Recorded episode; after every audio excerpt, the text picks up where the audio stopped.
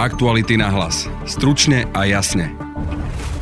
Nie nájomné byty, ale spravodlivosť. Do tejto polohy sa najnovšie dostáva situácia vo vládnej koalícii. Či chceme ľuďom zalepovať oči dôchodkami, nájomnými bytmi, exekučnou amnestiou, alebo chceme splniť to základné, čo sme ľuďom slúbili, a to je spravodlivosť pre každého rovnako. Keď nás nevylúčia sami, je vysoká pravdepodobnosť, že keď nám neprejdú nájomné byty, možno sa budeme porúčať aj sami. Igor Matovič a Boris Kolár. Prvý tlačí na superrýchlu reformu právneho systému, druhý ju nedokáže prijať za svoju. A hoci na jednej strane hovorí o možnom odchádzaní, na druhej pripúšťa aj situáciu, že by stratil kontrolu nad SIS, za čo by rád iné ministerstvo. Stav, ktorý nie je predpokladom dobrých politík a reforiem, hodnotí Zuzana Petková z nadácie Zastavme korupciu. Čo sa nám však nepozdáva je, že tieto zásadné zmeny v systéme, ktorý ovplyvňuje právo a právny štát e, sú robené e, takto ad hoc na rýchle hasenie nejakého problému. V druhej časti podcastu sa pozrieme na situáciu v zdravotníctve, ktoré upozorňuje na kritický podstav personálu. Je streda 22. september, ktorý je u nás aj začiatkom astronomickej jesene. Pekný deň želá Jaroslav Barborák.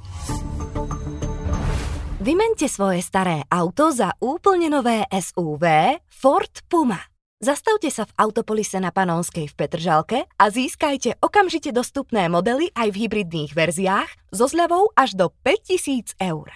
Autopolis vám zdarma pribalí aj 5-ročnú záruku a financovanie na splátky. Navštívte Autopolis Petržalka alebo kliknite na www.autopolis.sk. Keď nás nevyhodia, môžeme sa porúčať aj sami. Sme rodina Borisa Kolára, takto reaguje na premiérsko-vicepremiérskú iniciatívu Heger Matovič s pracovnou skupinou pre návrat spravodlivosti. Má za sebou desiatky hodín práce a podľa Igora Matoviča rovnaký počet opatrení, ktoré zatiaľ v celku poznajú len kuloáre.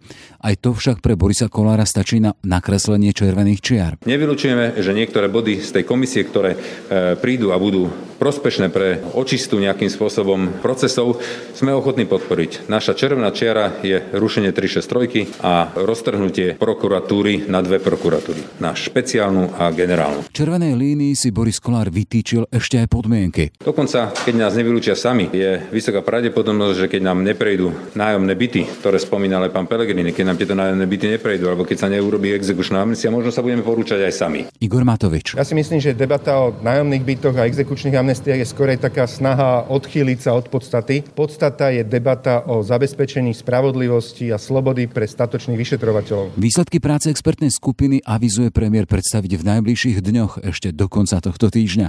Známa je zatiaľ iniciatíva na okresanie paragrafu 363, zámer oddeliť špeciálnu prokuratúru od generálnej, či presun dohľadu nad policajnou inšpekciou z rezortu vnútra na špeciálnu prokuratúru. Bude to stačiť na avizovanú zásadnú reformu spravodlivosti. Zuzana Petková z nadácie Zastavme korupciu. Nadácia Zastavme korupciu už dva roky hovorí o tom, že paragraf 363, ktorý dáva priveľkú právomoc generálnemu prokurátorovi, by sa mal zúžiť tak, aby cez neho nebolo možné zrušiť právoplatné uznesenia o vznesení obvinenia. Vítame teda to, že dôjde k zmene. Rovnako si myslíme, že je potrebná reforma celého systému prokuratúry a možno aj úvahy o oddelení špeciálnej prokuratúry a generálnej prokuratúry sú na mieste. Čo sa nám však nepozdáva je, že tieto zásadné zmeny v systéme, ktorý ovplyvňuje právo a právny štát e, sú robené e, takto ad hoc na rýchle hasenie nejakého problému, e, ktorý sa týka zatknutých vyšetrovateľov, pretože si myslíme, že takéto zásadné systémové veci by sa mali diať v inej spoločenskej atmosfére, po väčšej diskusii odbornej verejnosti aj všetkých zúčastnených strán. Radoslav Štefančík, politolog Bratislavskej ekonomickej univerzity. Opatrenia musia byť nastavené tak, aby generálny prokurátor nebol v pozícii panovníka, ktorý jedným rozhodnutím môže nielen človeka z väzenia prepustiť, ale rovno zastaviť celé trestné konanie a urobiť z podozrivej osoby bezúhonného jednotlivca. Paragraf 363 trestného zákona je citlivý najmä z toho dôvodu, že môže byť ľahko zneužiteľný vládnou mocou. V krajine, kde by politici odchádzali z funkcií už pri menšom podozrení z korupcie a klientelizmu, by zrejme podobné legislatívne ustanovenie nespôsobovalo toľko politických treníc. My si však musíme uvedomiť, že žijeme v krajine, kde sa dokonca verejne hovorí o korupcii na najvyšších miestach. Žijeme v štáte, v ktorom mnohí nevedia vysvetliť pôvod svojho bohatstva a preto je diskusia o tomto ustanovení viac ako dôležitá. Túto diskusiu je potrebné pozorne počúvať a aspoň dovolieb si zapamätať, kto a prečo tento paragraf obhajuje. Či to náhodou nie sú tí istí ľudia, ktorí v minulosti čelili podozreniam z korupcie, klientelizmu alebo boli kritizovaní, pretože v minulosti mali úzke vzťahy s predstaviteľmi slovenského podsvetia. Stále platí, že zvolenie do parlamentu z mafiána slušného človeka neurobí. Ak sa však vrátim k pôvodnej otázke, tento paragraf nie je problém. Problém je to, že môže byť zneužitý politickým nominantom na poste generálneho prokurátora. A keďže v minulosti sa ukázala ako správna delba moci, systém brzd a protivách, bolo by skutočne na mieste túto legislatívnu úpravu nastaviť tak, aby sa právo zastaviť alebo dokonca zrušiť trestné stíhanie mohlo uplatniť len po kontrole iného orgánu či osoby, ktorá by reprezentovala inú štátnu inštitúciu. To znamená, že jedným z východiskom by mohlo byť, keby sa vzájomne jednotliví predstavitelia týchto zložiek moci kontrolovali. Nenájomné byty, ale spravodlivosť. Do tejto polohy sa dostáva napätie vo vládnej koalícii. Najnovšie. Včera totiž Boris Kolár pripustil, že odísť z koalície môžu aj sami v prípade, že im neprejdú ich témy. Nájomné bývanie a exekučná amnestia. Nie sme tak zas o krok bližšie ku koncu tejto koalície. Téma pre Petra Bardyho, šéf-redaktora portálu Aktuality.sk a jeho komentátora. Vítaj. Pekný deň prajem. Teda nájomné byty a exekučná amnestia versus nie nájomné byty ale spravodlivosť. Nie sme e, touto kontrapozíciou už ako si ďalej a bližšie k tomu koncu, reálnym koncu tej, tejto koalície? Posledné vyjadrenia Borisa Kolára, kroky, ktoré robí vlastne dlhodobo, ukazujú, že nie všetci v tejto koalícii majú rovnaký názor na ten cieľ, ktorý chceli plniť e, po voľbách 2020, ktorý sa práve e, spájal s právnym štátom a spravodlivosťou. Nemyslím si, že to môže znamenať koniec koalície, skôr si myslím, že to bude znamenať koniec dôvery voličov v to, že tejto vláde naozaj ide o boj s korupciou korupciou a za spravodlivejšie Slovensko. Ja, lebo sme v bode, keď kameňom urazuje tá pracovná skupina na návrat spravodlivosti pre tento štát a aspoň teda témy, ktoré sú známe a závery, ktoré sú známe. Tá 363 pre niekoho obávaná, pre niektoré teda téma na zmenu a na zásadnú reformu. S týmto zásadne nesúhlasí Boris Kolár a hovorí o červenej čiare. Do istej miery sa dá chápať, že niekto nesúhlasí s tým, že by situáciu v krajine mala riešiť nejaká pracovná skupina. Je to nezmysel, proste máme tu ministerstva, máme tu ministrov, máme tu šéfov inštitúcií a inštitúcie a títo ľudia boli vymenení po voľbách roku 2020. My sa tu teraz netvárme, že tu je nejaká situácia, ktorá by bola zdedená z minulosti a že by jednoducho aktuálna koalícia, respektíve vláda s ňou nemohli nič robiť. Máme nového predsedu vlády, respektíve druhého od volieb 2020 máme Máme e, šéfa alebo ministra vnútra, máme ministerku spravodlivosti, máme tu e, šéfa Vosky nového, máme tu šéfa Sisky, hej, ale ten predchádzajúci, ktorý bol väzobne stíhaný, mám na mysli Vladimíra Pčolinského, bol rovnako nominant e, tejto vlády. Máme tu šéfov, vlastne už druhého šéfa policajného prezidia, ktorý bol zvolený a, a menovaný od volieb 2020. Čiže tu máme inštitúcie a máme tu ľudí, ktorí by mali mať 100% v náplni svojej práce, aby ľudia dôverovali pomáhali štátu a inštitúciám a aby jednoducho tu bol garantovaný nejaký prechod alebo snaha žiť alebo pracovať pre spravodlivé e, Slovensko a pre, pre právny štát. Čiže keď tu dnes niekto hovorí o nejakej pracovnej skupine, tak to znamená, že si rok a pol neplnil domáce úlohy a že teraz jednoducho tu vytvoril nejaký marketingový nástroj, ktorý sa volá pracovná skupina, ktorý má v nejakom zrýchlenom konaní prísť nejakými bodmi, že čo treba zmeniť, e, aby sme tu ten právny štát mali. No to je jednoducho fakt, že fiasko. Takto sa jednoducho nerobí kvalitná politika takto sa jednoducho neriadi štát. Čiže tu do istej miery sa dá súhlasiť s tým, že toto nie je cesta. Ale, a to je dôležité, to ale naozaj veľkým, Borisovi Kolárovi nejde o to, že by táto pracovná skupina e, jednoducho nemala kompetencie alebo nemala by byť e, tým, kto rieši tieto problémy.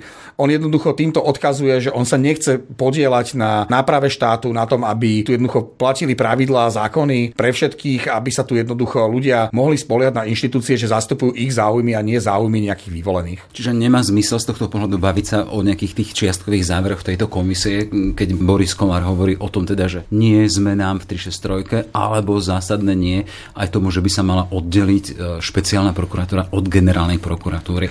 O tomto by mali hovoriť odborníci a nie Boris Kolár. Boris Kolár mi, mi úprimne nepríde ako autorita, ktorá by mala riešiť o tom, že či sa má alebo nemá meniť e, paragraf 363 trestného poriadku, keď ho majú v programovom vyhlásení už druhej vlády od roku 2020 a keď tá prvá si pamätáme, tam to podpisovali jednotliví členovia parlamentu, čiže to je dôležitý dokument pre, pre túto koalíciu a pokiaľ jeden z koaličných partnerov sa tvári, že to v, tom, v tej koaličnej zmluve nie je, respektíve sa snaží podsunúť, že sú dôležitejšie nájomné byty a ja neviem, exekučné amnestie ako právny a spravodlivý štát, tak sa jednoducho diskvalifikoval z toho celého. Bohužiaľ to trvalo až rok a pol, alebo mnohí ľudia to rok a pol nevideli, že Boris Kolár sa z tohto prúdu antikorupčného odkláňa a že jednoducho fakticky nikdy v ňom priamo nebol zainteresovaný, že vždy o ňom hovoril, ale nikdy to zjavne nebral vážne. Boris Kolár je politický biznismen a tomu podriaduje všetky svoje rozhodnutia. No a z tohto pohľadu práve exekučná amnestia alebo tie nájomné byty, o nich hovoril, že ak nám neprejde toto, tak nebudeme čakať, že nás niekto vyhodí, ale pôjdeme z tejto koalície sami. Boris Kolár ale odchádza pravidelne z koalície.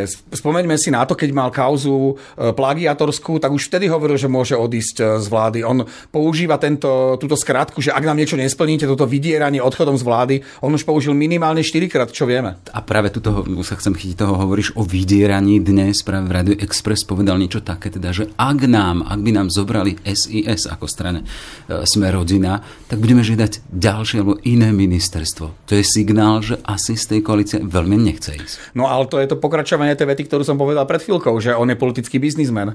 Čiže tam je vidieť, že jemu reálne nejde o žiadne hodnoty, že jemu naozaj nejde o to, aby, alebo jemu nešlo o to mať nominanta v Siske, aby tú slovenskú informačnú službu nejakým spôsobom reinkarnoval na, na funkčnú inštitúciu, ktorá chráni vnútornú, ale aj vonkajšiu bezpečnosť Slovenska, ktorá slúži verejnosti. Čiže to, tam boli zjavne iné zámery, keď on je ochotný vymeniť pozíciu v Slovenskej informačnej službe za nejaké ministerstvo. To je typický Boris Kolár. Prepočítava, kalkuluje a rieši iné veci, ako, sú, ako je služba verejnosti a štátu. Čiže čo očakávaš? Premiér a teda bývalý premiér Heger s Matovičom hovoria o tom, že budeme už o chvíľu prezentovať výsledky tejto pracovnej komisie so závermi. Na druhej strane tu máme koaličného, ešte stále koaličného partnera Borisa Kolora, ktorý hovorí nie takýmto výsledkom už ako na Biankošek. No a, a máme tu tie ďalšie signály, ale keď mi zoberú sísku, tak budem chcieť iné ministerstvo. Čo mám čakať v najbližších dňoch? Tam treba hlavne brať do úvahy to, že Igor Matovič našťastie, v tomto prípade neviem, či to platí, ale e, v minulosti platilo, že našťastie nie vždy to, čo povie e, na prvú alebo najhlasnejšie, tak sa to aj naplní. Tak toto bolo napríklad s blackoutom a, a podobne, že Igor Matovič často predbieha vyjadreniami e, realitu a často koriguje a niekedy sa neuskutoční to, o čom hovorí. Čiže takto sa pozerám aj na tú kritiku smerom k Borisovi Kolárovi. Najprv hovoril niečo o tom, že ak bude pracovať pre vagabundov, tak nemôže byť členom koalície. Neskôr to korigoval, že, že musíme si počkať času ako hus klasu, že či vôbec sa toto nejakým spôsobom bude riešiť. Potom sa s, s Veronikou Remišovou v podstate zhodovali na tom, že ani jeden z nich vlastne nechce, aby ten Boris Kolár odišiel z koalície. Teraz tu hovorí zase o nejakých zástupných témach, že pre Borisa Kolára sú nájomné byty a exekučné amnestie len zástupnou témou alebo výhovorkou. Či toto sú všetko len reči. My sme sa pri Igorovi Matovičovi naučili, že, že reči nie sú všetko a treba naozaj počkať na skutky. Jedno za všetkých, my sa tu bavíme o tom, že za týždeň má pracovná skupina preveriť e, alebo nájsť riešenia na to, aby ľudia dôverovali spravodlivý a právny štát. No a už vyše mesiaca čaká Zuzana zo Solivaru na to, ako ministerstvo financí vyrieši jej 400 tisícovú e, výhru, nevýhru e, v očkovacej lotérii, o, ktorú, o, o čom Igor Matovič hovoril, že, sa, že, to, že to vyrieši, že sa o to posnaží, lebo že má na to morálne právo. Vláda mala prijať nejaké pravidla, ktorým sa to môže poriešiť. Neviem teda, či to bude, bude teda nejakým spôsobom aj spätne platiť aj pre túto Zuzanu, ale dnes prešli vládu pravidla, kde to majú upraviť. Ja by som akože teraz no. nekritizujem toto rozhodnutie uh, Igora Matoviča, len chcem povedať, že niektoré veci sa nedajú robiť rýchlo a nie všetko, čo, čo sa povie náhlas, je, má aj okamžité výsledky. Čiže naozaj treba počkať, netreba okolo toho robiť nejaké veľké halo. Veľké halo treba robiť okolo toho možno, že ako sa správa Boris Kolár v koalícii a čo všetko mu prejde, čo sa mu všetko podarilo vybaviť a, a, a, a biznisovo zužitkovať. Ale ak sme začínali tým, že tie aktu aktuálne kroky, či nie sú len tým ďalším krokom ku koncu tejto koalície, z toho, čo hovorí, že ešte vôbec nie. No ja si myslím, že táto koalícia to naozaj nemá jednoduché. Tu, tu naozaj sa bude bojovať každý mesiac o to, že či vlastne je dôvod e, pokračovať. Ukazuje sa, že prognozy, ktoré sme mali v lete, že do, do istej miery alebo do veľkej miery e, je kľud v koalícii len istým spôsobom pokojom zbraní, e, ktorý sa nejakým spôsobom preruší po odlete pápeža Františka zo Slovenska, tak to sa potvrdzuje. Fakticky okamžite, ako sa lietadlo odlepilo od zeme, tak sa tu rozputalo nové a nové kola vnútrokoaličných zápasov a je to veľká škoda, pretože ukazuje sa, že táto koalícia nevie fungovať ako jeden celok, že tu vyťazia záujmy jednotlivých politických strán a jednotlivých politikov v rámci koalície nad záujmami spoločnými, e, či už koalície alebo, alebo krajiny, ktorú by mali správovať. Čiže e, aká je budúcnosť tejto koalície dnes prognoz, prognozovať veľmi ťažké, ale myslím si, že, to, že ak dnes máme na chvíľku pocit, že koalícia sa nemusí rozpadnúť, tak to môže byť len klamlivé a že tá situácia vo vnútri koalície môže byť výrazne komplikovanejšia. Toľko Peter Bárdy, šéf-redaktora, komentátor portálu Aktuality.sk. Ďakujem pekne tejto chvíli Jaroslava Barboráka strieda pri mikrofóne Denisa Hopková a v dnešnej druhej téme sa venujem tomu, či slovenskému zdravotníctvu hrozí kolaps a to vo forme odchodu zdravotníkov. Práve na to upozorňuje Lekárske odborové združenie, ktoré z toho dôvodu aj žiada lepšie podmienky pre zdravotníkov a v týchto dňoch zbiera podpisy pod deklaráciu. Ak sa podmienky nezlepšia, niektorí zdravotníci môžu prestať dávať dobrovoľné súhlasy na nadčasovú prácu, čo je v praxi pre nemocnice veľký problém. Viac už o tom porozpráva šéf Lekárskeho odborového združenia a známy lekár Petr Vysolajský, ktorého mám aj teraz momentálne na linke. Pán Vysolajský, dobrý deň, vitajte. Dobrý deň. Čo je ten problém e, zásadný? Prečo s tým prichádzate teraz? Trošku vás popravím, nejde o to, že my žiadame zlepšenie podmienky pre zdravotníkov, ale pre pacientov. To naše slovenské zdravotníctvo každý vidí, že je v zlom stave a keďže doteraz x rokov nepriniesli, sa nepriniesli žiadne riešenia, ani tu nie je nejaká vôľa politikov to zdravotníctvo zlepšovať, tak eh, logicky prišli sme do stavu, kde ak sa už nezasiahne, tak eh, neskôršie riešenia už nemusia priniesť zlepšenie. Naozaj sme v takom, podľa nás v takom zlomovom bode, že ak už teraz nezačneme niečo zlepšovať a, a riešiť a upravovať v zdravotníctve, tak uh, to dopadne zle. My sme sa rozhodli teda uh, zatlačiť na našich politikov, aby sa tá situácia riešila. Máme tu už tretiu vlnu covidu, plné nemocnice zažilo Slovensko v zime, videli všetci, ako zdravotníctvo funguje. Samotný pán premiér vtedy povedal, že naše nemocnice, čo sa týka personálu sú Potemkinové dediny, ale napriek tomu nikto na Slovensku nevidí a nepočuje nejaké riešenia zo strany ministerstva zdravotníctva. Ani tých minulých, ani toho súčasného. My sme si povedali, že ten stav pre našich pacientov je tak zlý a, a že to už ďalej nebudeme tolerovať. A keďže slovenské nemocnice fungujú z veľkej časti roka na našich dobrovoľných nadčasoch, ktoré nemusíme e, slúžiť a pracovať, lebo je to dobrovoľné, tak sme si povedali, že nehodláme tolerovať tento zlý stav slovenského zdravotníctva a to, ako ubližuje našim pacientom. A ak nedojde riešeniu v, najbližšom, v najbližšom čase, tak e, tieto dobrovoľné nadčasy od, neodpracujeme. Vy ste spomínali, že už je ten zlomový bod, kedy sa to musí riešiť, ale teda čo v praxi je ten zlomový bod, že čo sa deje v tých nemocniciach, respektíve čo, čo je to, že čo vás vlastne vedie k tej deklarácii? Každý deň nám ubúdajú zdravotníci, odchádzajú do zahraničia, do dôchodku, do iné, do iné práce. Chýbajú nám sestry, chýbajú nám skúsení lekári, ministerstvo prichádza s bombastickými nápadmi reformy nemocníc, ktorá však vôbec nie je reformou nemocníc a v tomto systéme je to skôr ohrozenie pacientov ako, ako pomoc pre nich. Mali sme preplnené nemocnice, x mesiacov núdzový stav kvôli tomu, aby, ako sa písalo správe v Národnej rade, núdzový stav bol predlžovaný kvôli tomu, aby neodišli vyčerpaní zdravotníci z našich nemocníc Napríklad Česká republika bola v ďaleko ťažšej situácii, čo sa týka množstva covidových pacientov. Napriek tomu nemuseli nariadovať uh, iným zdravotníkom, aby uh, povinne nastúpili do, do nemocníc, pretože ich zdravotníctvo je ďaleko lepšom stave. Dennodenne musíme pacientom hovoriť, prepášte, nestíhame, musíme vás preobjednať, nemáme na to podmienky, nemôžeme. Už nás toto prestáva baviť pacientom neustále opakovať, pretože tie riešenia zo strany kompetentných z ministerstva neprichádzajú. Ten zlomový bod teda znamená to, že máme ich teraz málo, to je všeobecne známe aj podľa tých čísel, keď si niekto pozrie, ako je to v iných krajinách. A znamená to, že nám budú teraz ešte viac odchádzať zdravotníci, ako prichádza tretia vlna, alebo že už aj dosť odišlo a to znamená, že sa blížime k tomu, že to ich bude tak málo, že to už nebude cesty späť, pokiaľ sa nezmenia podmienky. Tak je to. Čo sa týka počtu personálu, tam je problém, že keď vám odíde eh, nejaká kritická časť sestier, kritický počet, tak uh, tie sestry, čo zostanú a tie podmienky, ktoré sú tam, tak to je už neriešiteľné, pretože tam už nikto nepríde pracovať do tých podmienok. Keď vám miesto 20 sestier zostanú, zostanú 3-4 sestry na oddelení, na, na, na daný úsek, tak už tam ďalšiu, tú, tú piatú, šiestu veľmi ťažko zoženete, pretože to je práca naozaj veľmi riziková v tých podmienkach, náročná a non-stop sú tie dievčatá v práci. To isté platí pre skúsených lekárov, ak nám chýbajú na oddeleniach skúsených lekárov, my darmo nám vyštudujú mladí lekári, ten mladý lekár, ktorý skončí školu, musí ešte 5-6 rokov sa učiť od staršieho, aby naozaj si bol istý v práci a mohol samostatne pracovať, ale vy keď tých starších lekárov na oddelení nemáte, tak mladý lekár, keď ho, aj keď vyštuduje školu na Slovensku, a nenájde oddelenie, kde by sa mohol učiť od staršieho, lebo ten starší tam není, tak ide radšej do zahraničia. Toto je, čo sa týka personálu, ten kritický bod. Podľa vás sa toto ešte zhoršilo počas e, pandémie alebo nie? Pretože ano. my sme si vlastne aj teda robili taký prieskum, že v tých štátnych nemocniciach je tam ten odliv, ale že to nie je ako keby najväčší, že boli aj mimo krízy e, výpovede a že v podstate, že či naozaj to tak vyzerá, že tá pandémia spôsobila ten odliv nejak vo vyššej miere. Pandémia to akcelerovala výrazne zdôraznila. Záleží od toho, koho sa opýtate. Ak sa opýtate riaditeľov nemocníc, tak od nich dostanete relevantnú odpoveď.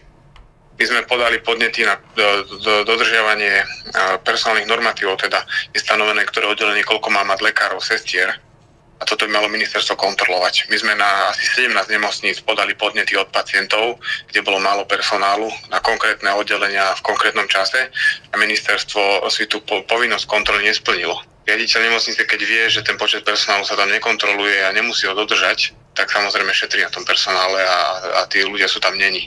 Ale to určite sa novinárom neprizná, že nemá to statok personálu a, a kde mu chýba. A ak máme hovoriť o číslach e, od začiatku tohto roka, teda od tej zimnej vlny, odišlo zo systému, zo zdravotníctva vyše 700 sestier množstvo skúsených kolegov, aj mojich, odišlo do zahraničia. Napríklad vidia to aj pacienti v tom, že ich e, obvody na východe X sa zavrelo, lekár odišiel do dôchodku bez náhrady, obvodní lekári nie sú, e, každým dňom ubúdajú, zlučujú sa obvody.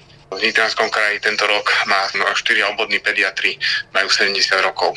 Uh, mňa ešte zaujímavé, vy, ste spomínali, že tie nemocnice to nepriznajú, ale prečo by to nepriznali, ak je to v praxi aj pre nich problém, že tam tých lekárov nemajú? Alebo se, zdravotné sestry? Pozrite, k nám sa tento, na moje pracovisko sa tento rok hlásilo 10 lekárov, záujemcov mladých po škole, neprijali nikoho. Je to cesta šetrenia v nemocniciach a keď neprimete lekára a neprimete sestru, tak samozrejme sa ušetrí na jeho plate. Ako to má logiku neprijať lekára, ak ho potrebuje tá nemocnica? Lebo e, ten systém je naučený na tom, že lekári a sestry vzhľadom na ich e, svedomie tie, tie problémy všetky vykryjú. To, to naozaj funguje čisto na, na, na obete zdravotníkov, ktorí tieto všetky nedostatky neustále vykrývajú. Teraz sme si povedali, že stačilo. Áno, vy vlastne hovoríte, že v prípade, že sa, sa situácia nebude riešiť, e, nebudete dávať dobrovoľné súhlasy na nadčasovú prácu. Keby ste toto, toto ešte teda vysvetlili v praxi, že koľko tak bežne, možno povedzte na sebe, máte vy nadčasov a že dávate teda ten dobrovoľný súhlas na tie nadčasy? Lekár ako zamestnanec e, pracuje od 7. do pol 4. každý pracovný deň. A mimo tohto času samozrejme nemocnica musí zabezpečiť tú starostlivosť o pacienta celý deň, takže aj v noci, aj sobotu, nedelu, aj štátne sviatky. A to sú tie naše služby. Počas týchto služieb nad túto prácu vznikajú tie náčasy a každý zamestnanec má podľa zákonníka práce istý počet hodín, ktoré mu môže zamestnávateľ nemocnica v našom prípade nariadiť. A na túto hranicu e, je tá načasová práca len so súhlasom zamestnanca. U nás v našom prípade lekára teda pri zdravotníkoch, keďže my máme ďaleko vyššie tie hranice ako ostatní zamestnanci na Slovensku, lebo naši zákonodárci si myslia, že lekári sú asi nad ľudia, že môžu viac odpracovať. Máme tie eh, hranice vyššie, ale teda u lekára je tá načasová práca, počet načasových hodín, ktoré môže nemocnica nariadiť 150 hodín. Ak túto prekročíme, tak potom môže lekár pracovať v službách už len na základe svojho vlastného súhlasu, že je ochotný pracovať viac ako 150 hodín. Ten súhlas je dobrovoľný a nemôže byť ničím podmienovaný zo strany nemocnice. A toto v, prakticky, v praktickom chode nemocnice, tento, dobro, ten, tento limit je vyčerpaný približne e, okolo pol roku, niekde v júni, júli, auguste. Zbytok roka všetky nemocnice dlhoročne fungujú len na našich dobrovoľných súhlasoch. Čiže lekári... Teda lekári dneska vypovedali tie, nadč- tie súhlasy na nadčasy, na tie limity, tak väčšina nemocníc do konca roka už nevie fungovať. V podstate vy fungujete na tom, že to dobrovoľne podpisujete, pretože si uvedomujete, že, že čo, že v tej nemocnici by sa to bez no, vás to, celé zrútilo? To, to, to nepôjde. Áno, ale na druhej strane e, rediteľ s tým počíta, rediteľstvo nemocníc aj ministerstvo a vie, že to tí lekári, e, že im to svedome nedá a takto to dlhoročne funguje ten systém. Vy ste za tie načasy no, aj zaplatení? Sú, sú zaplatení normálne ako načasová práca. Potom by vám niekto položil otázku, že či je vhodný čas prichádzať s tým teraz, keď začína tretia vlna. Čo by ste mu na to povedali? My od pacientov neodchádzame. Práve naopak my chceme riešiť ich problémy keby sme chceli lepšie podmienky a lepšiu mzdu, tak idem do zahraničia a ja keď odídem z nemocnice, môj život sa len zlepší. Ale my napriek tomu, že tu máme už tretiu vlnu, ich, eh, ja chcem počuť to riešenie od ministerstva, lebo už sme tie problémy pomenovali, ministerstvo ich opakuje, že nám chápe, ale aké tie riešenia prináša ministerstvo a nevidíme žiadne. Dokedy máme tento stav tolerovať, keď vidíme, že to ubližuje našim pacientom a, a čo iné máme robiť? A tomu pacientovi hovoríte, že to ubližuje v praxi, že sa nemá o ňo kto postarať, nemá tu dostatočnú liečbu alebo ne, sa neotvorí nejaké oddelenie, kde by mohol byť ten pacient? Samozrejme, o tom sú tie čakacie doby, o tom je to, že e, musia ísť lek- e, lekárovi o 5 ráno, aby dostali listok, aby sa k nemu dostali. O tom je, že sa nedovoláte špecialistovi na ambulanciu, že neviete nájsť voľno, voľný termín. O tom je to, že pacient sa nemá dostať dobrú starostlivosť v nemocnici. Ak máte menej personálu, ako určuje norma, to nie je adekvátna zdravotná starostlivosť ak sa o e, pacienta operuje ťažkú operáciu mladý neskúsený lekár a podľa tých nariadení by to mal byť skúsený a testovaný, tak e, toto nám nemôže byť jedno. A toto sú tie veci, na ktoré doplatí pacient, ale aj tí samotní zdravotníci. My sme tlačení do takého extrémneho šetrenia, že to je na úkor kvality a to už nechceme akceptovať. Sú na to štúdie, e, jedna z najväčších štúdí, ktorá bola v Lancete publikovaná, kde zhodnotili asi pol milióna pacientov naprieč Európou, tak tam vyhodnotili, že ak sa počet pacientov na jednu sestru zvýši z 6 na 8, teda jedna sestra sa nestará o 6, ale až o 8 pacientov na chirurgii, tak takéto oddelenie má umrtnosť vyššiu o 30% U nás je norma jedna sestra na 15 pacientov. Čo je v praxi veľmi zlé. krajiny, ktoré majú fungujúce zdravotníctvo, majú jednu sestru na 6 alebo 8 pacientov. Jak My sa... máme 15. A samozrejme to je na papieri, to sa nedodržuje a v realite je taká, že často má jedna sestra aj 30 pacientov. Ja sa teraz pozerám na tie vaše body v tej uh, deklarácii a mne to uh, príde, že veci, ktoré budú na dlhú dobu alebo dlh, dlhý beh, pretože tam máte, že napríklad najvyšší počet lekárov, sestier, zabezpečiť, aby lekárske fakulty fungovali inak, zreformovať vzdelávanie mladých lekárov a tak podobne, že mne to príde ako veci, uh, ktoré budú dlho trvať. Keď hovoríte, že nebudete dávať tie dobrovoľné súhlasy na nadčasy, že či dávate nejaký deadline ministerstvu alebo aká je vlastne tá vaša predstava? Viete, keď eh, to, to vôbec nie je na, na, na, na, na dlho. S tým mhm. treba len začať. Na dlho to je 30 rokov ignorované, to je na dlho. Ale to, tie všetky body majú svoj začiatok, ktorým treba spraviť a je to veľmi jednoduché. Napríklad spomínané lekárske fakulty.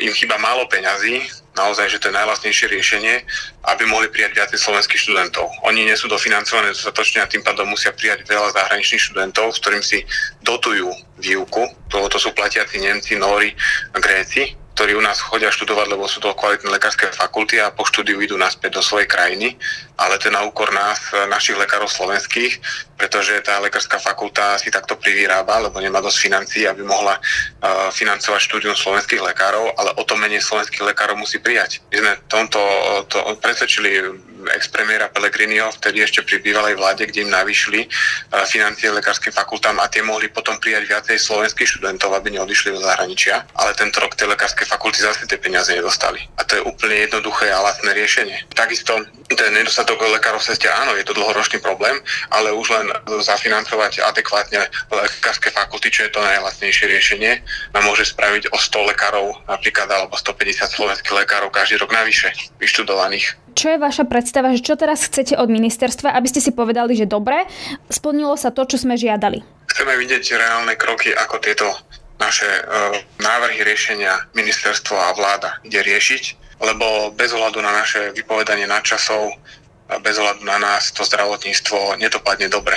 toto je náš po- pokus, aby sme zvrátili ten kolaps. Plánujem sa stretnúť s pánom Vysolajským, aby to objasnil. Ďakujem. A budete ochotní možno aj reflektovať? Oni dali do tej deklarácie niekoľko požiadaviek, alebo to bude vecou rokovaní? Tak tie požiadavky sa niekoľko rokov, až 10, vyše 10 rokov opakujú, tak myslím si, že s pánom Vysolajským sme v pomerne intenzívnom kontakte a snažíme sa teda veci riešiť konštruktívne.